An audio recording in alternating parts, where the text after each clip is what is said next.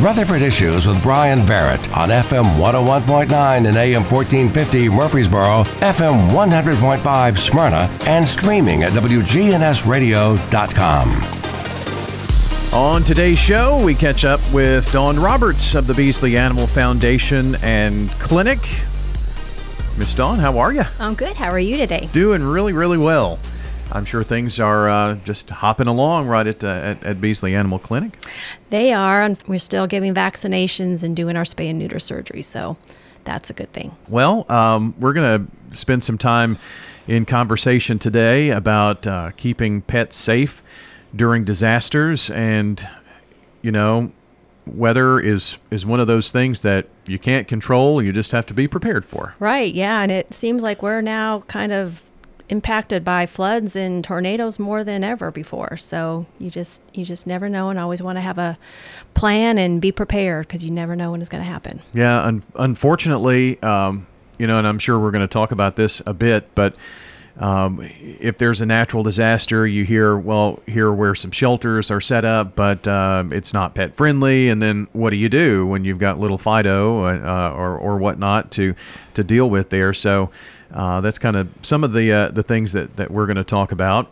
Um, when I, am thinking about like in hurricane situations, and we don't have to deal with that, but people have to evacuate their homes, and unfortunately, some people make the tough choice to to leave their animals behind. Right. Yeah. I mean, if it's not safe for you to stay, then it's not safe for to keep your animal there. I mean, you need to make plans, and you know, if you know a tornado's coming um, or a flood is on its way, and you are going to evacuate. In our situation, then you know, take take your pets with you. Um, you know, they they can't survive in floodwaters, and certainly. Um, in tornadoes and things like that. So, I mean, you do need to.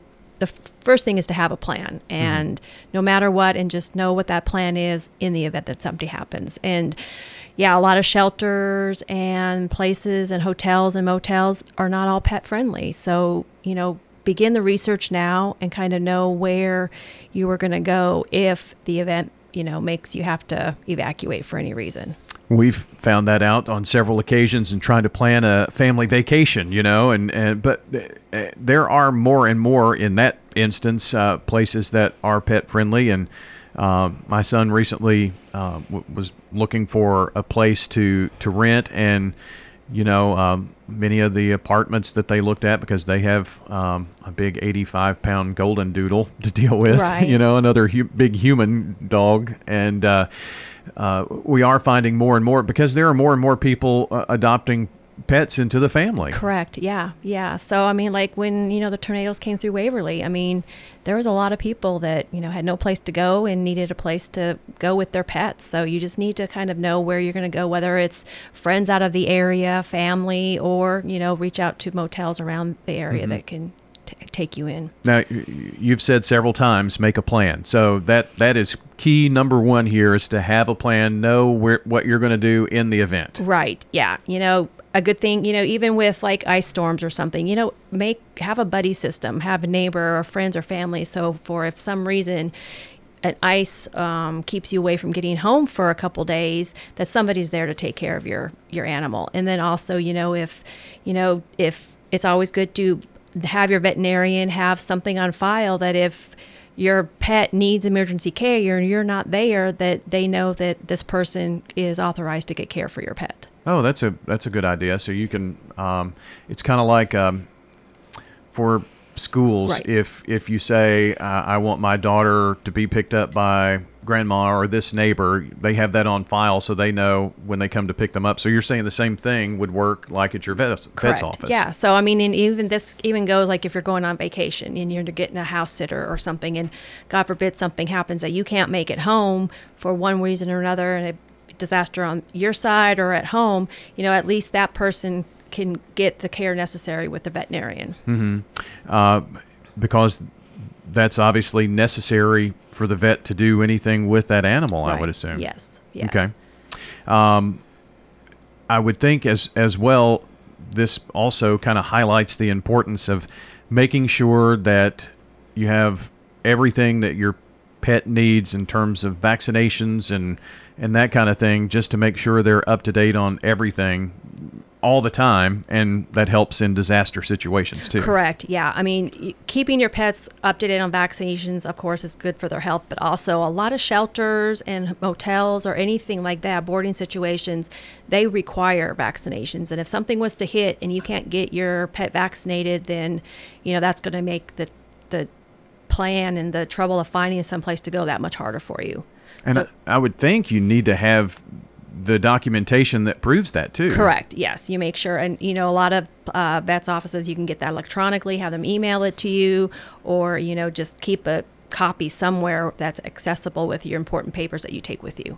We have Dawn Roberts joining us today with the uh, Beasley Animal Foundation, and um, talk to me about um, ways to identify your animal. I mean, in, in in disaster situations, things happen. Maybe maybe you get separated from your animal, Right. and and then you're you're, you're in search. You're trying to find them. Yeah, the best and you know foolproof way is to get your pet microchipped. I mean, then that's you know all found animals will be scanned. If your contact information is up to date, which you really need to keep, make sure that you look at that every year. Make sure your contact information on your microchip is up to date. You'll be easily being able to be reunited. You know, have a collar with tags on your your dog. Um, cats are a little bit more tricky. Um, make sure that it's a breakaway collar so that if they do get stuck in something, um, that it does come off their head easily. But so you know, always have tags with your phone name, your name, phone number, and address, and somebody how they can get a hold of you. But like I said, microchipping is is the best way to have a permanent identification on your animal. And um, just from a little personal experience, we had uh, our our 15 year old Westie who found a crack in the door and decided she was going to roam the neighborhood um, uh, back maybe a month or so ago.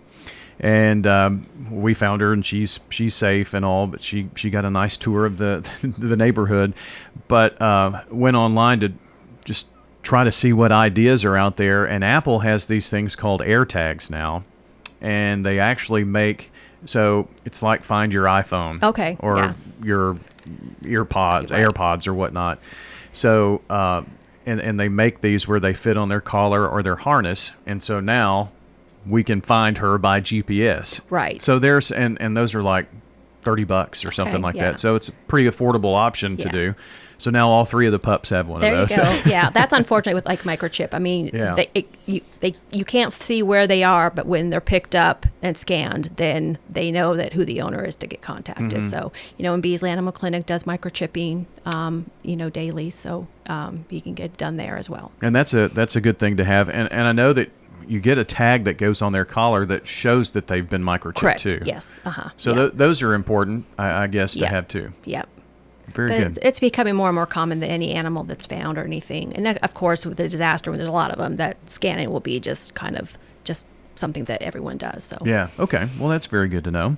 Uh, Dawn, um, I, I guess not only planning, but maybe an, an emergency kit because if there's an emergency happening, or you, you may only have minutes, maybe hours to, to plan on what to do, you don't want to be scrambling around trying to find the paperwork that we mentioned or food or things like that. Correct. Yeah. So I mean, just these are just common common sense stuff. You know, make sure that you know you have a regular supply of food at all times, but maybe just consider as you're getting into the season, which you know, you know, we never know. Tornadoes seem to happen at all times of year around here now, but have a couple weeks or a week or two of supply of dog food um, already on hand. So that if you do have to leave or you have that so you're not having to go to the store um, make sure it's in an airtight waterproof container so it stays dry.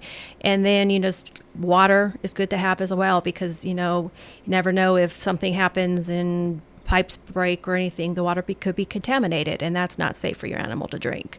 Um, you know medication. If your animal is on medication daily make sure you have extra supply of that that you can have in case you need to leave and not having to worry about how you're going to get a refill on that at the last minute. Also keep in a waterproof container.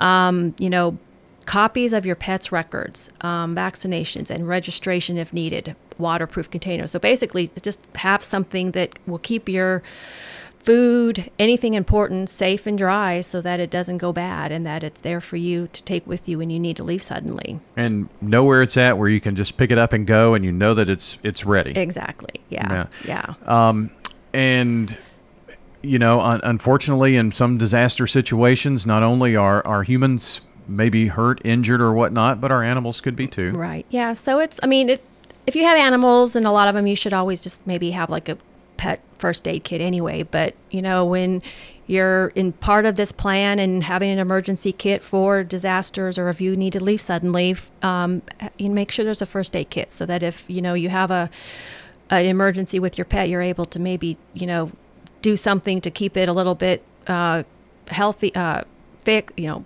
a wound or something dressed mm-hmm. before you can get to the to the vet. Uh, any other things that we might consider putting in an emergency kit for our pets?